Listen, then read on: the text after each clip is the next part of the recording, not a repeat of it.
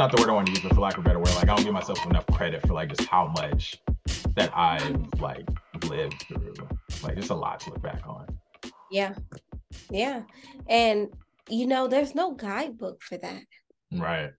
There's no support system for that. There's no support group or, you know, community resource for that. Just Matthews D1. Right. right. We had to create our own.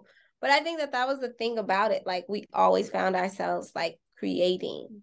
Like I think that that's that's the part that I hope um you know anybody that's listening to this um you know I hope you take what's here for you whatever yeah. whatever it may be but um I hope we all know like we do have the power to create transform um renew whatever it is that we feel that needs to be in existence that doesn't currently exist.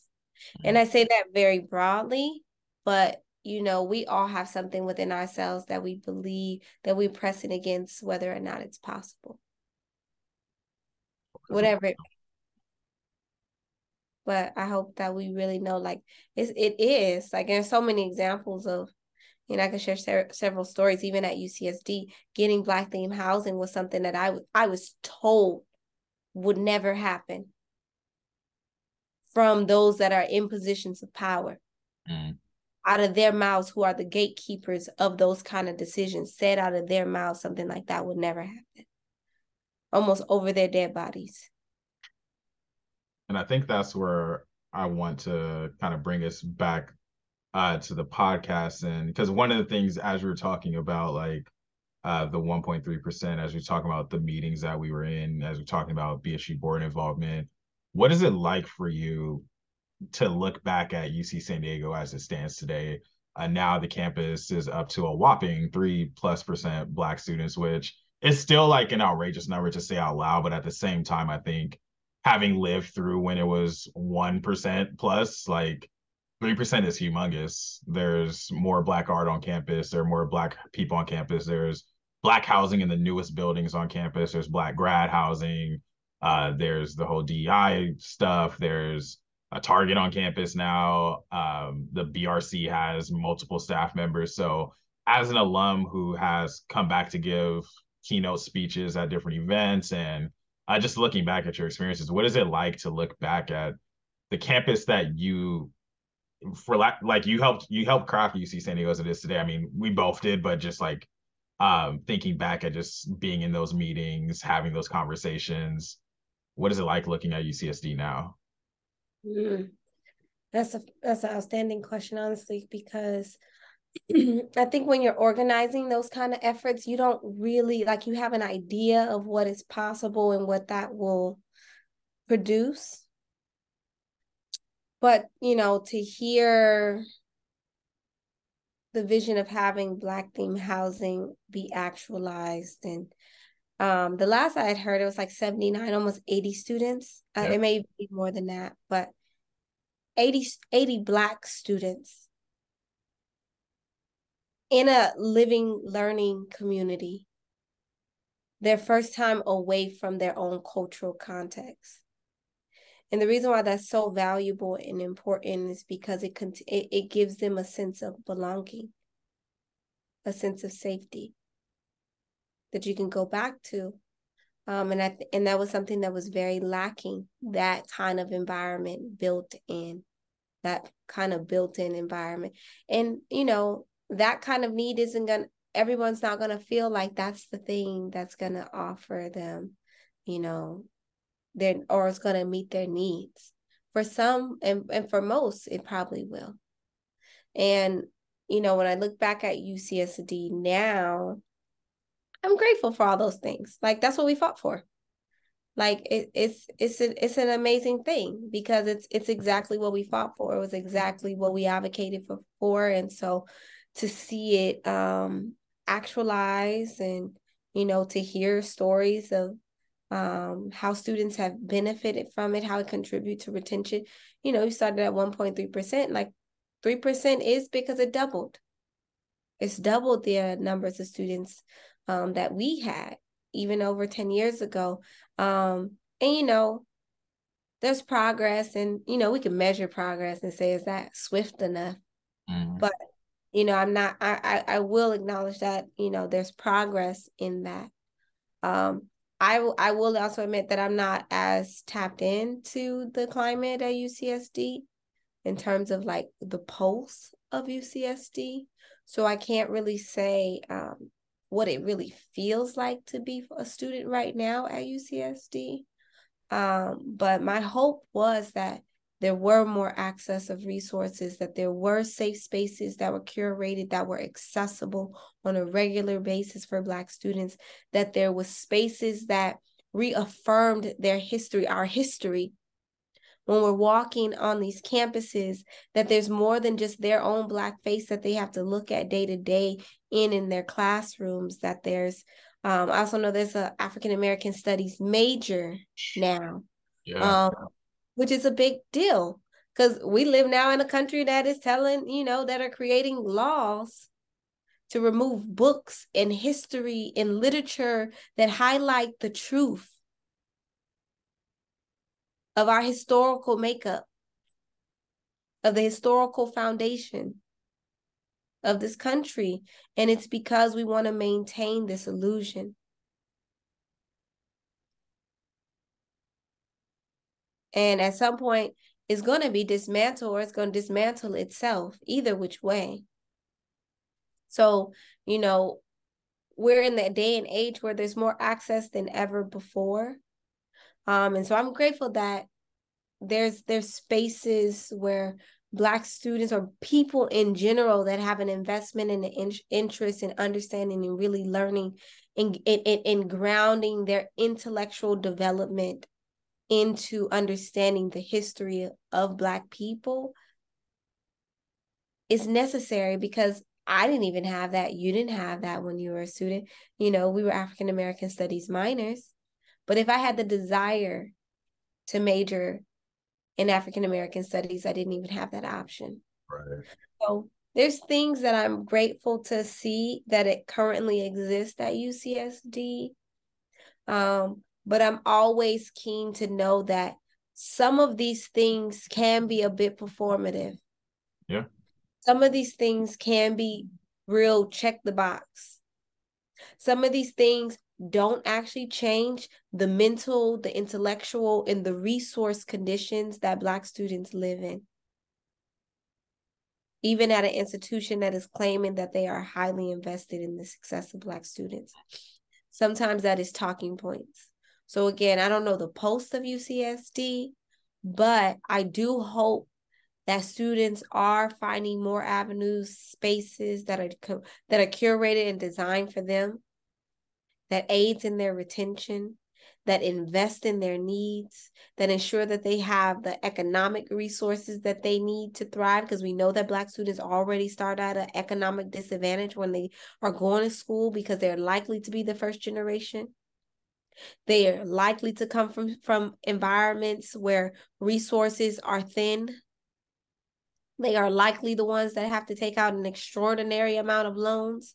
They're likely the ones that don't have financial literacy to understand how to position yourself well, to prepare yourself to go into the career force, to make the money that you desire to make, to lay a, a strong economic foundation, to be able to have leadership opportunities, building their social capital and network being able to really ground themselves in their sense of self and their identity. And I hope that UCSD is highly dedicated to that because it's within their best interest. Mm-hmm. It was within their best interest to ensure that Black students had the resources that they had because it allowed me as a person, as a student, as a leader to grow, to thrive, and to build upon those things so that I can do even greater things in the world. So when you invest in Black students intentionally, deliberately, while you have them, while you're grooming and you're investing in their intellectual potential, also invest in their safety, also invest in their pockets, also invest in their basic needs, also invest in affirm their cultural identity also invest ensure that they have safe environments that they can lay their heads down and don't have to worry about dealing with racist bullshit. Microaggressions on a regular. Outright hate and prejudice. That there's spaces that they can go to where they know that they are safe because we do live in a country where that has anti-blackness and anti-black violence has not been eradicated. Not at all and they and it does happen at institutions like UCSD so are they proactive not reactive demands is a reaction to where students have to demand that you prioritize the needs of Black students. So I hope that Black students are thriving. Even though I know I I'm always reason why I'm invested in UCSD because not only I'm a product of that institution, I would not be the leader that I am had it had I not been nurtured, loved on within community, had the opportunity to grow at UCSD as well. So I don't want to I don't want to paint this broad stroke that UCSD right didn't also invest in my personal development. But nobody in no institution is above critique.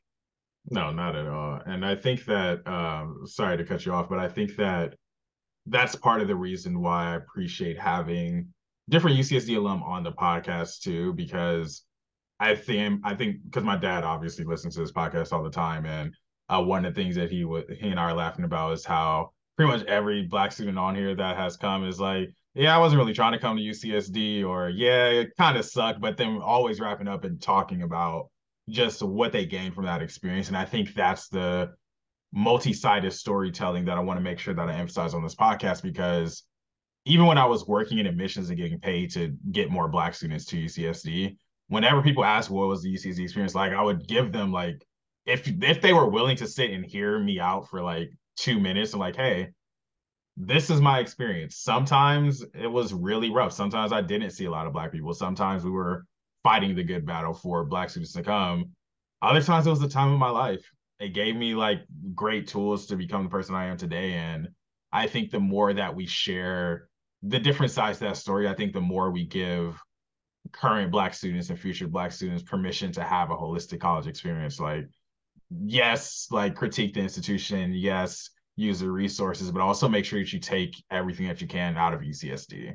Like make yeah. sure wherever college you're going to, like make sure you're really investing in yourself as much as you let the institution take away from you. You have to reinvest some of that energy back into you. And uh, something that you mentioned that I just really uh, empathize with is just the fact that when it comes to making this experience better for Black students holistically, you're investing in them to be future leaders. And I think that uh, you talk about like just being able to accomplish all that you've accomplished. One of the things I want to make sure that we leave some room to talk about was Black Girl Leadership Academy, and yeah. just understanding one. Uh, a few weeks ago or a few episodes ago, we had Vicky on a podcast. Shout out to uh, Queen hey, Victoria. Shout out to Queen Vicky. Queen Vicky, uh, part of Black Girl Leadership Academy, BGLA. Um, and I think that one of the reasons why I wanted to start with more of your journey getting to where you are today is because when it comes to like nurturing and growing future black girls and black women leaders uh, it's important that people understand like how you got to become the leader you are today so uh, Vicky gave us a little bit about kind of the founding of BGLA, but uh, from your own story, your own perspective, um, how did Black Girl Leadership Academy come about? Mm-hmm. Great question. Um, I'll open this question with saying first, um, I was loved by, nurtured, supported, and mentored by Black women. And I've had other really incredible mentors that don't fit into that particular demographic, but Black women specifically have loved on me, has poured into me, have invested in seeing me, giving me the space to explore, giving me the space to make mistakes, being giving me the space to fail and falling on my face, but giving me a hand and lifting me back up. Black women have given me um, the inspiration, the motivation to keep going when it's tough. And so for many of those reasons, I this this find being the co-founder of Black Girls Leadership was more of a calling than it was a seeking. Um, and I say that because it wasn't necessarily in my vision to see that that was where, you know, things were headed. But um, in 2020, when COVID really impacted, disrupted our into- our entire globe, it turned our entire world upside down for many reasons.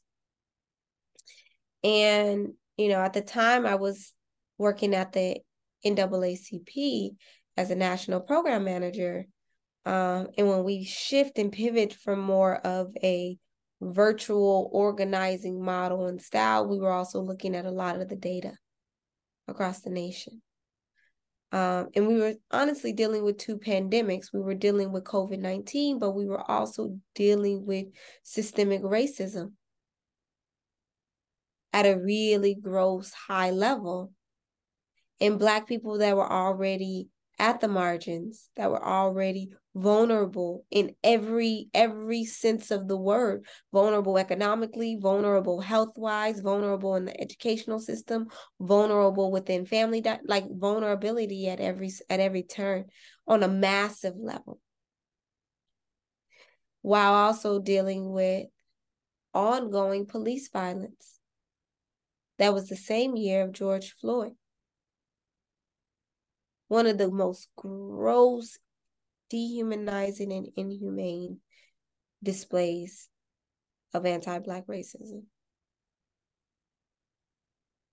that we as a globe witness right in front of our eyes in 2020 not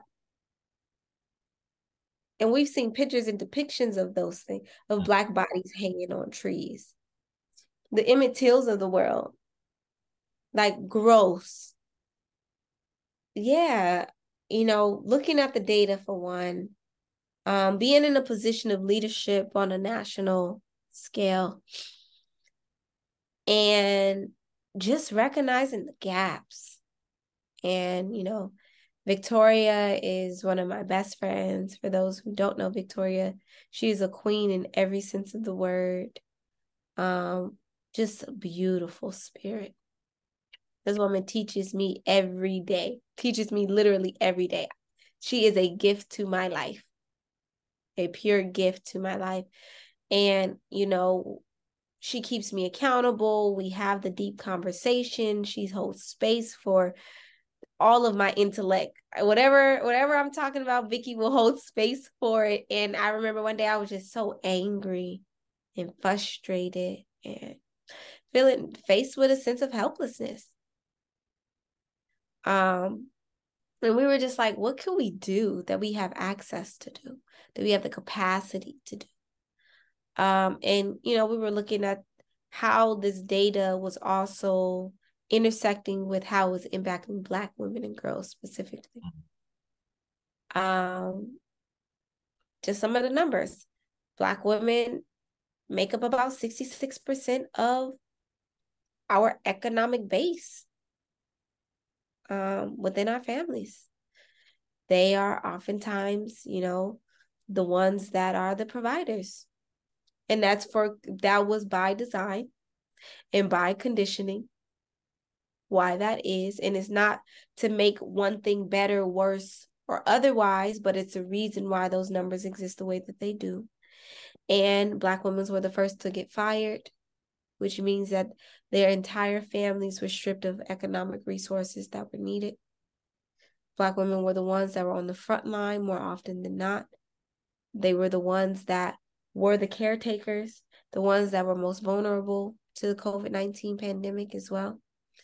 Um, black black girls and black people and young people in general, they had to deal with the digital divide, where now they're on now they're learning online, but they don't have the resources that they need to adequately be able to adapt to that new style of learning who didn't have computers who some of them didn't have wi-fi.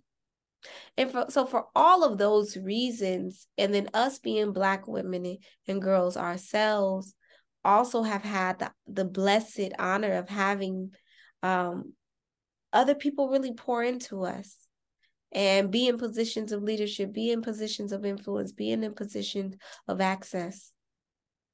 And we we imagine what was it like to what would it be like if we were able to create a platform, an opportunity, a resource for black women and girls. And, you know, one night um in 2020, me and Vicky were talking and I was like, I got it. I know the name. I know what the name of our organization is. And she was like, What? What? And I was like, It's BGLA. And she was like, she tried to um say she tried to um figure out what it was called. She was very cl- it was very close. And I was like, no, it's Black Girls Leadership Academy. And she was like, Black Girls Leadership Academy. And so we just was affirming like Black Girls Leadership Academy. And that alone became very clear what we were about to do and the vision that we wanted to create. And for those who are listening, Black Girls Leadership Academy is an organization, a national nonprofit organization dedicated to cultivating and enhancing the leadership skills of young Black girls and women across our nation. Um, those who are specifically between the ages of 11 and 24. We provide intergenerational mentorship to help to enhance their personal development. We provide opportunities for art, for expression, um, for education, and but it's rooted and grounded in their sense of cultural expression their cultural identity, giving them the space to be affirmed in their unique identity. That we know that there's no one way to be Black, there's no one way to be girl, there's definitely no one way to be a Black girl or a Black woman. And so being able to really define yourself for yourself, especially when we've been stripped of that definition, we've had to contort ourselves into everyone else's narrow definition of what Black womanhood and Black girlhood is.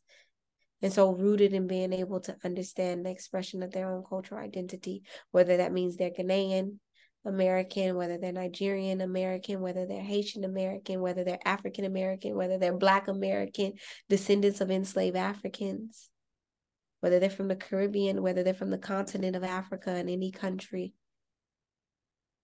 And being able to hold space for the unique expression of what it means to be Black what it means to be girl, what it means to be woman, while enhancing their characteristics as leaders um, by helping to nurture a, a servant leadership spirit, by them being able to identify what are the issues within their own community that they have the power to change, that they have the power to influence. And it can be as small scale as whatever they want, or it could be as big as they dream. Mm-hmm. It could be a, a young girl that's in Jackson, Mississippi, and we know that Jackson is dealing with a water crisis. And it could be that young girl organizing a water drive for other community members to get clean water. It could be something in California and Long Beach. We're seeing that there's trash on the beaches and they organize a community cleanup day. It could be, uh, we've heard, we've, we've been meeting with mentors, potential mentors and mentees right now in the interviewing process. And we have young girls and mentors that are applying from Hawaii. Wow. And they're sharing different issues that matter to them. Um, some of them gun control, gentrification are issues that matter to them, and they get to dream and imagine how do they become the change agents that they want to see in this world. While also our long-term goal is to give them an opportunity to travel to a country within the Black diaspora to do global service projects and give back to another culture while also enhancing their perspective, their identity by being immersed in another Black culture. So that is what Black Girls Leadership Academy is about in terms of its vision and its mission. Um, and it really came out of a birth of wanting to be a resource to Black women and girls holistically it was birthed out of wanting to fill a gap that we saw that was there and that was needed. And we believed that if we didn't do it, nobody else was. And so we had to put our roll up our sleeves and begin getting to work to lay a foundation that they can really build upon. That they can really build upon and that they can see other people within themselves, that they can network with other like minded women across our country. You better go ahead, marketing. Yeah. Did you rehearse that? Damn, like that was that was like the most thorough, all-encompassing like I'm there, like I'm with you. Like I was there with you and Vicky uh talking about the BGLA all the way through like the different type of black girls that y'all are servicing like no further questions with regards to what it is. I, I feel like if you listen to that little soundbite and you don't know what bgla is about like you just got to hit rewind because that that was beautiful. Oh thank you.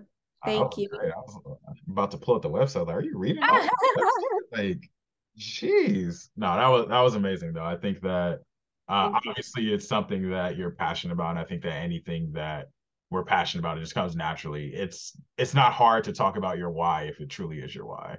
Like i'm a firm believer in that and i think that uh, you really exhibited that through your just description on what bgla is what it means and i had a couple more questions about bgla and as you were talking I'm like well she answered that answered that answered that.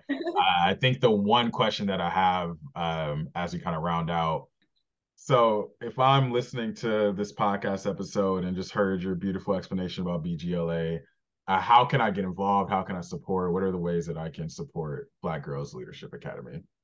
Yeah, great question. So there's really um, three ways in which you can get involved. Um, one being we do have a mentorship program and we are actively actually accepting applications for mentors and mentees. And so, one way you can get involved if you are a Black woman or you identify within that identity, um, you can apply to be a mentor if you're over the age of 18 and you feel like you have something that you want to contribute and help to pour into another young Black girl or a Black woman and helping to be a part of their journey of success and their journey of development, apply if you're invested in the success of, of, of Black women and girls and you want to see them thrive, I encourage you to apply. Um, if you're a mentee and you're someone between the ages of 11 and 24 and you want mentorship, mm-hmm. you want someone else that's in your corner that can help you grow personally, can help you grow professionally, um, that could be a partner with you in the season of um, as you're evolving and have someone that you can relate to who's on the other side of that that can share share with you from their own lived experience what it was like for them to navigate unique spaces that oftentimes we don't operate in and that we're oftentimes not prepared for either. Um, and so those are really the first two ways if you find yourself or if you know a black woman or girl that is interested in mentoring or will benefit from mentorship apply on our website at blackgirlslead.org. Um, the other way in which you can apply is by volunteering. You can volunteer your expertise by being one of our guest speakers. Uh, we put on different programs throughout the year. We have private gatherings with just our mentorship cohort around various topics mental health, financial literacy, um, career preparation and, and preparedness, academic success, how to negotiate your salary, how to secure your bag. All of those things, a range of different things. And a lot of times those those resources are there, but they're not being talked about in the context of what it means to be black and woman. And so, if you have insight and would like to share any of those expertise or even resources, that's a way you can get involved. And lastly, you can certainly donate. I was waiting for it. donate. We are a national nonprofit that is a 501c3, so you do get a tax benefit from that. And not only do you get a tax benefit from that, you also directly invest in the advancement, the growth, that a young black woman girl or girl will have which will not only contribute to their own personal growth but that will eventually translate into them impacting our communities as well over time and long term. Um, so not only when you invest in them you also invest in yourself. And so for the, all of those reasons i encourage you to donate to this incredible organization. Um, also sponsorship. So if you are into philanthropy, you know individuals within your own network that would be interested in investing in an organization like this that is growing. We've only been active for the last two years, but the impact that we have is has been outstanding. We've had our first mentorship cohort and we had 30 mentors and 30 mentees from across this nation we from across 19 different states being represented. We're starting our second cohort, and we literally have applicants from all five time, zo- time zones, including Hawaii. And that's a lot of that has been word of mouth. We have retained over 75% of our previous cohort. So the impact that this organization have isn't isn't small and it's only going to get bigger from here. And so we really believe in the affirmation that it takes a village. And so donate is a way that you are able to contribute to the village. Blackgirlslead.org. Uh, y'all heard the plug. Uh, if y'all are watching on YouTube or Spotify, you see the crest in the background. Also have the We Lift As We Rise shirt on. Uh, so get out there and support Black Girls Leadership Academy. Uh, we want to make sure that we can access as many Black girls as possible. Uh, so thank you for that plug and just the detailed way and active, actionable ways that people can support and get involved. Um, also going to say for our listeners, uh, let us know in the comments and the the reviews if y'all want to have Vicky and Jazzy on an episode together and go a little bit more in depth about Black girl leadership because I think that there's a lot that can be said about the importance of representation and mentorship uh, the importance of just having like black women that went to college, uh, black women from different age ranges, because I think 11 and 24, uh, you don't see a lot of groups for black folks that encompasses that wide range of ages. I think that there's this notion that once you turn 18, like you got it, you don't need to be a part of an academy like BGLA, but there's so much wisdom that can be gained from a 23 year old person being able to be a part of BGLA. So so happy uh, that that you'll have that opportunity for folks. Um, closing out or rounding out the end of the podcast episode here, uh, because for some folks don't know, Jazzy is on the East Coast and is being so generous over time. It's currently 10:29 p.m. and she is giving you all these nuggets of wisdom. Uh, so I'm gonna take it a little over time. We originally going to end at 10:30, but I just have a couple of quick hitters that I wanted to hit, and then I'm gonna let Jazzy get on her way. Uh, so of course you'll probably be back on this podcast eventually. So don't feel the need to give too thorough response to these last two, so you can get you another cup of tea and get to bed. Uh, yes.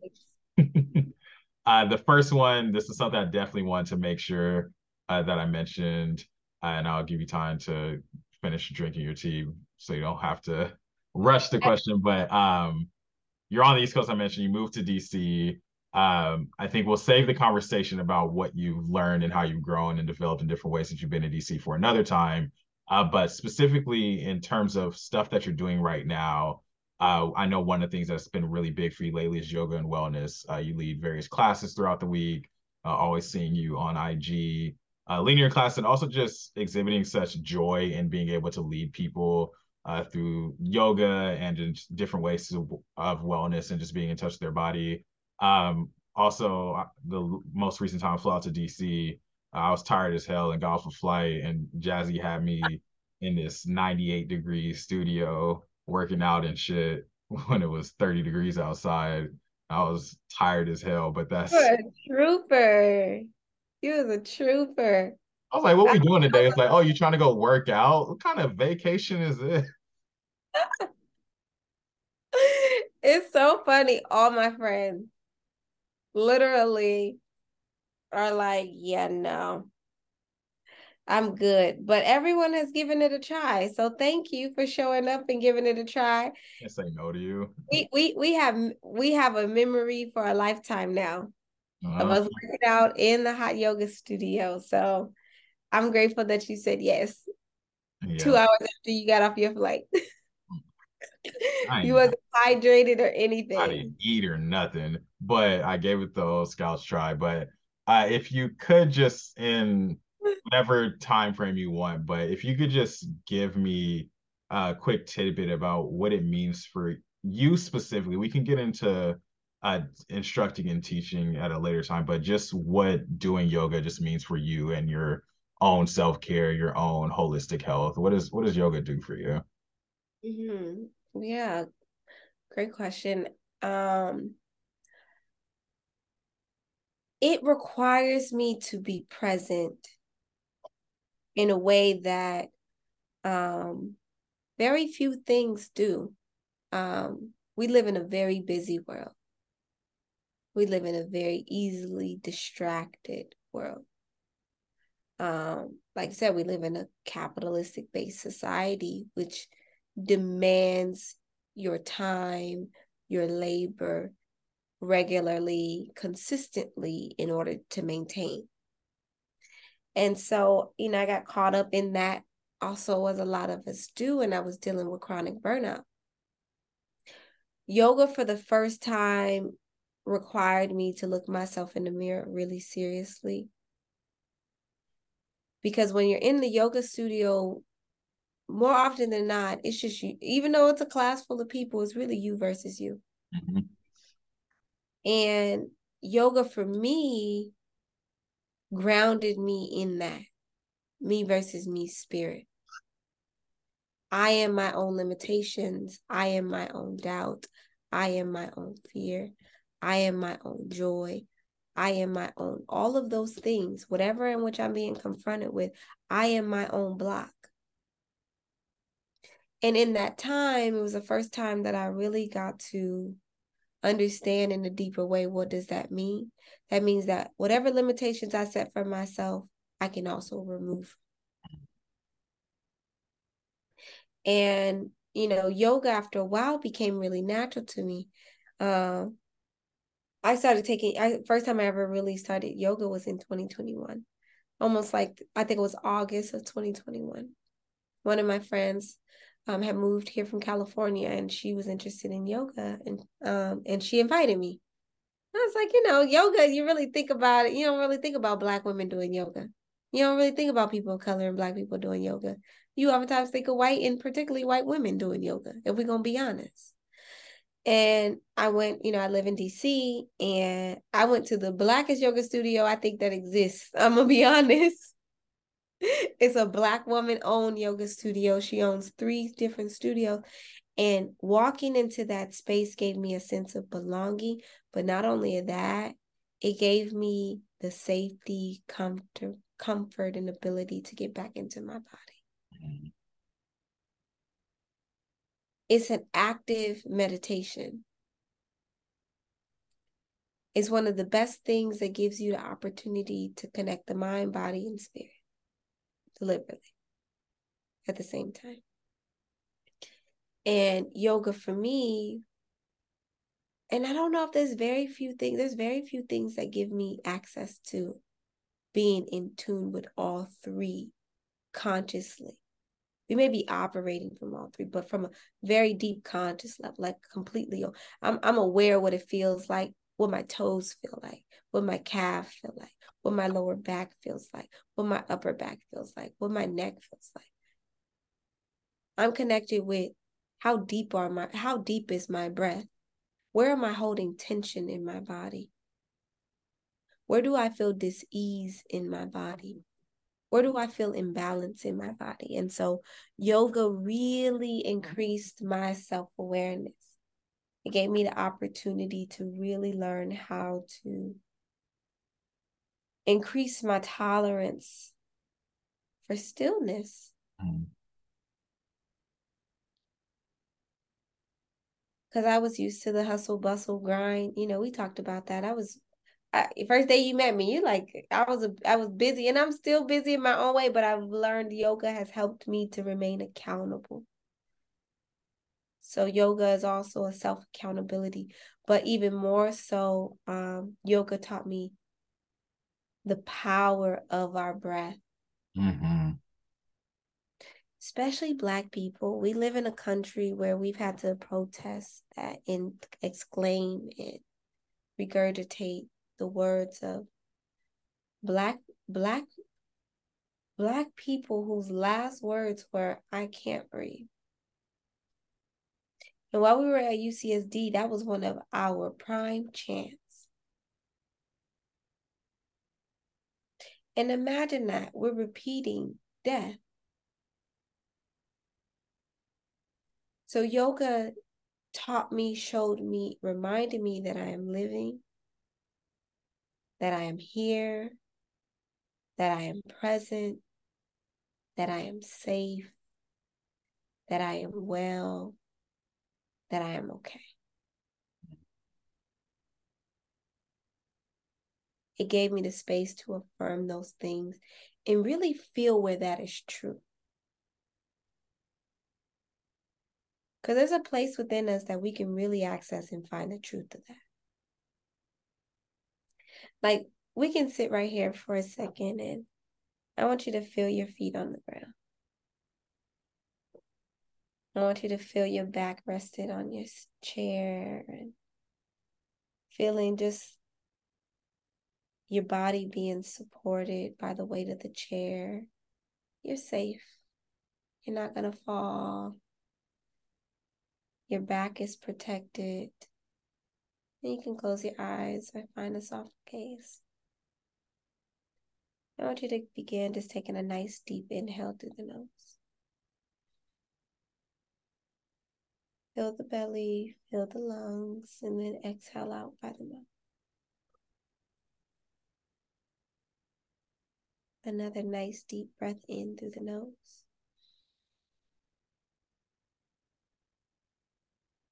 And then exhale out by the mouth.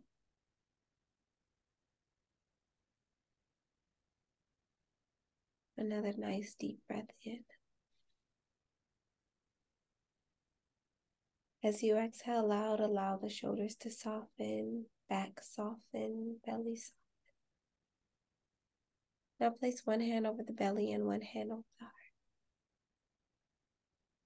And again, take a nice deep inhale to the nose.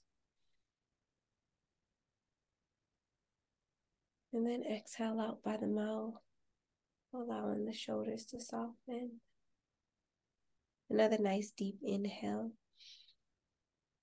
Fill the belly, fill the lungs, and then exhale out by the mouth. Feeling the belly decompress. One more time, inhale. Feeling the belly, and then exhale out by the mouth allowing, allowing everything to release, allowing it to go, releasing the tension, and letting go what no longer serves you. Bringing your hands by your side, and then opening your eyes whenever you're ready. Mm.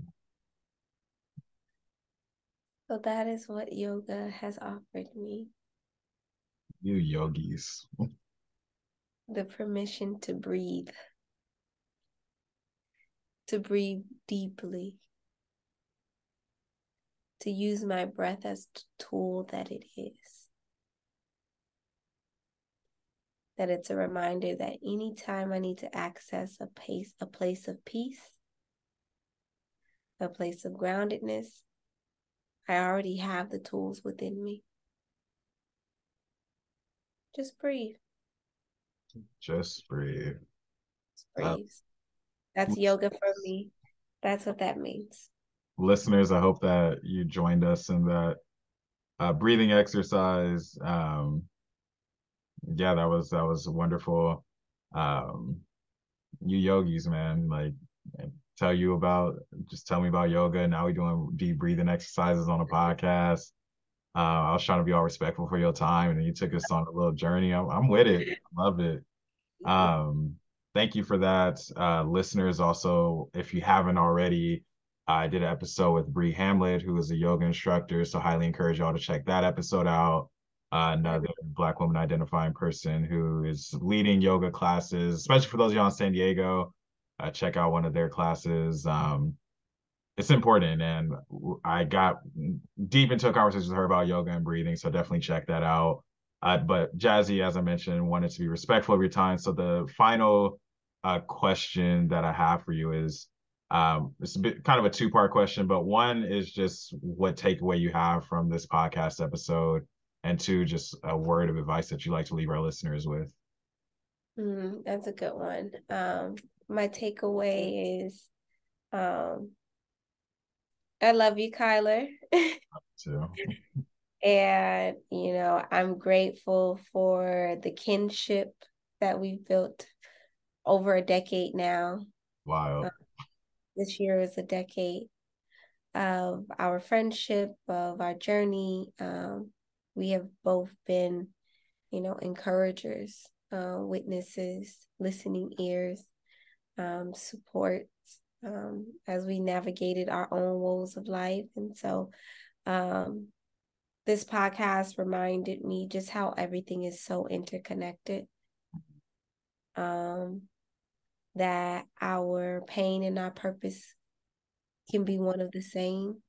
Sometimes it can be the very fuel um, that transform not only our lives, but the lives of hundreds of thousands of millions of people potentially can transform transform the lives of the next generation.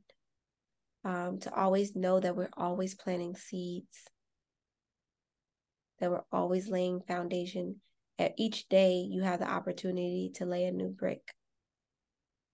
And are you building bricks of healing, of hope, of goodness, or that of destruction, dishonor, discrimination? And so I um I'm always reminded just just the power um of hope, the power of belief, the power of community, the power of friendship. Um, this podcast reminded me of all of that, and I'm grateful that it gave me the space to explore, to reflect, to be honest, to be vulnerable, um, to take some of the, you know, guards off that I think, you know, some people that are listening may know some of these things, may have never heard any of these things from me. Um, but I hope um, you leave away with something that was for you, whatever it was. Um, and something, you know, that I've been meditating on is um, I always I've always postured myself as a humble person. Um, you know, I got to share about the great things that, you know, I've done. Um, but I'm humble in knowing like I didn't do all of that by myself.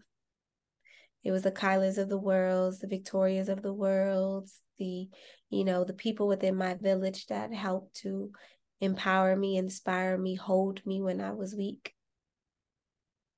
Um, encourage me when I was strong. And so there's something, there's a sheer power of being in community with people who really see you, who hear you, who seeks to understand you. Um, and those are all the things that has allowed me to grow um, as a person and as a leader, um, as a friend. And um, also, um, I like to just remind people, you know, not to allow success to get to your head and not to allow failure to get to your heart. Mm-hmm. Um, because we're going to navigate all of those things. Um, and, you know, as we're reflecting, you know, it was the failures that got me to a better place of self care.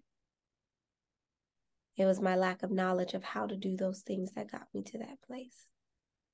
And so um, I hope that you know, the last thing I also leave you all with that we always seek not only better ways to take care of ourselves and practice self care, but also to practice community care.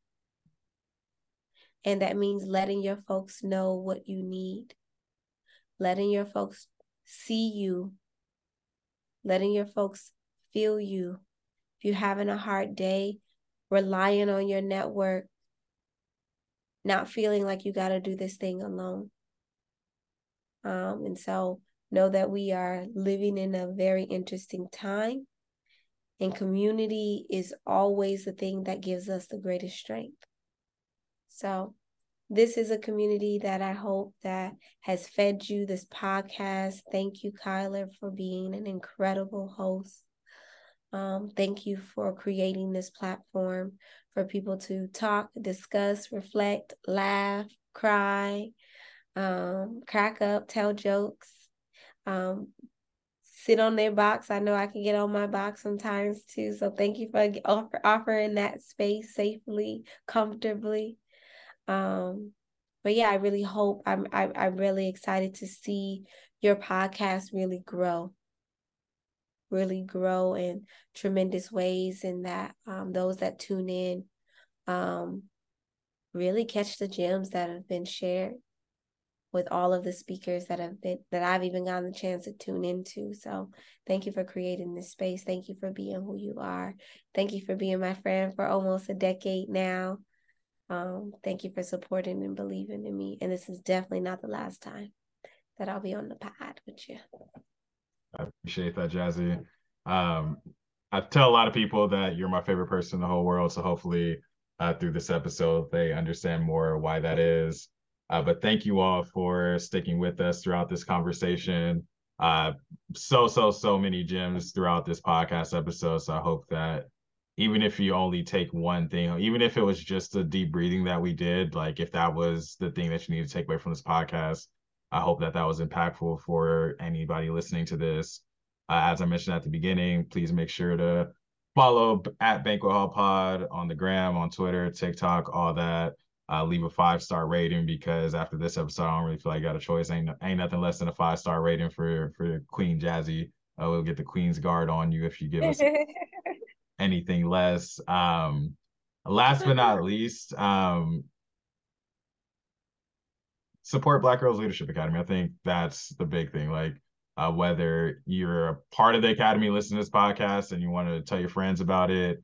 Uh, if you're sitting on a couple extra dollars and trying to donate to a community cause, uh, all donations are valuable donations, just showing that you're invested in the future of our Black women leaders. Um, because even if it's just sharing, like even while we were talking, I texted my supervisor like, "Hey, like," because I think she has a 11 year old. I was like, "Hey, two of my friends founded this. Like, check it out." She signed up for your email list like 30 minutes ago. So uh, that's the power of community. Uh, yeah. And then last, last, last but not least, um, I've been telling Jazzy for the past year and a half that she needs to write a book. Um, I think that y'all all will agree after listening to this podcast. So what I'm asking all the listeners to do, uh, leave comments on Instagram, on uh, YouTube, whatever platform you're watching podcasts on, and let Jazzy know that we need the book. Uh, I think that getting more people to say that we need the book will help the book come. We're not giving the book a specific timeline to fall on, but I just want to keep affirming that uh, Jazzy has a story to tell. And one of the ways of storytelling is through literature. And I can't wait to read the Jazzalyn Livingston story. And when that story comes out, they'll be like, damn, she's at the banquet hall. Like she did this little podcast 10 years ago. And now she's just well, well known, yeah. best selling New York Times author, number one of Black women authors, all that. That's what we eh, need banquet hall. Uh, but Jazzy, it is 10 50 p.m. on the East Coast. I'm going to kick you out the banquet hall because you need to get some rest. Uh, all love though. Like I, I could sit here and talk to you for another we can talk. Yes. hours. We've been on a Zoom meeting for a couple hours already. Uh, thank you for tuning into the banquet hall though, and we will catch you next time. Yes, indeed. Thank you so much, Tyler. Until next time.